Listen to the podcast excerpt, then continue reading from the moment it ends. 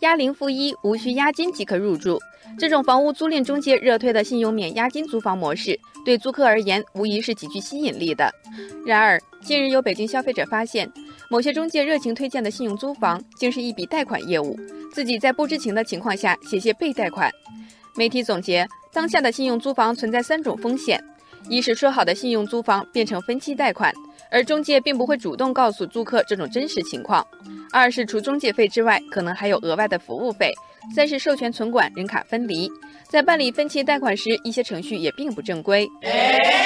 网友风起清平说，在这种模式里，中介不仅照样能一次性收到更多月份的租金，还能从中赚得一定的好处费，而借贷平台则获得了用户。收着贷款分期的高利息，唯一倒霉的就是租客，在不知情的情况下就背上了贷款。网友秋日春朝分析，如果房客租赁期是一年，那他实际支付的服务费就基本和中介费持平；如果租赁时间继续延长，服务费就会不断增长，并远超过中介费，为消费者增加了额外的负担。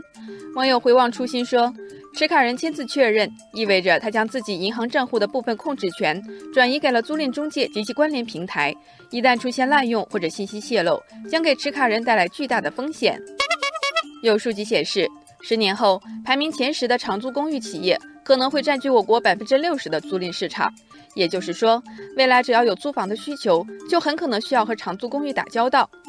网友樱花冷说：“不可否认。”信用租房其实是种不错的创新，初衷是为一些资金短缺的租客群提供帮助。可惜现在变了味道。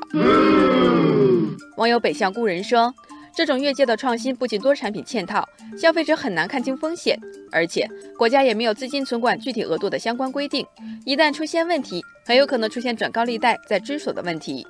网友星辰大海认为，信用租房服务的背后是金融资本曲线介入住房租赁市场。这很可能造成价格垄断，形成中介对租客的不对称优势，从而对租售并举的市场格局形成挑战，也对房价起到一定程度的助推。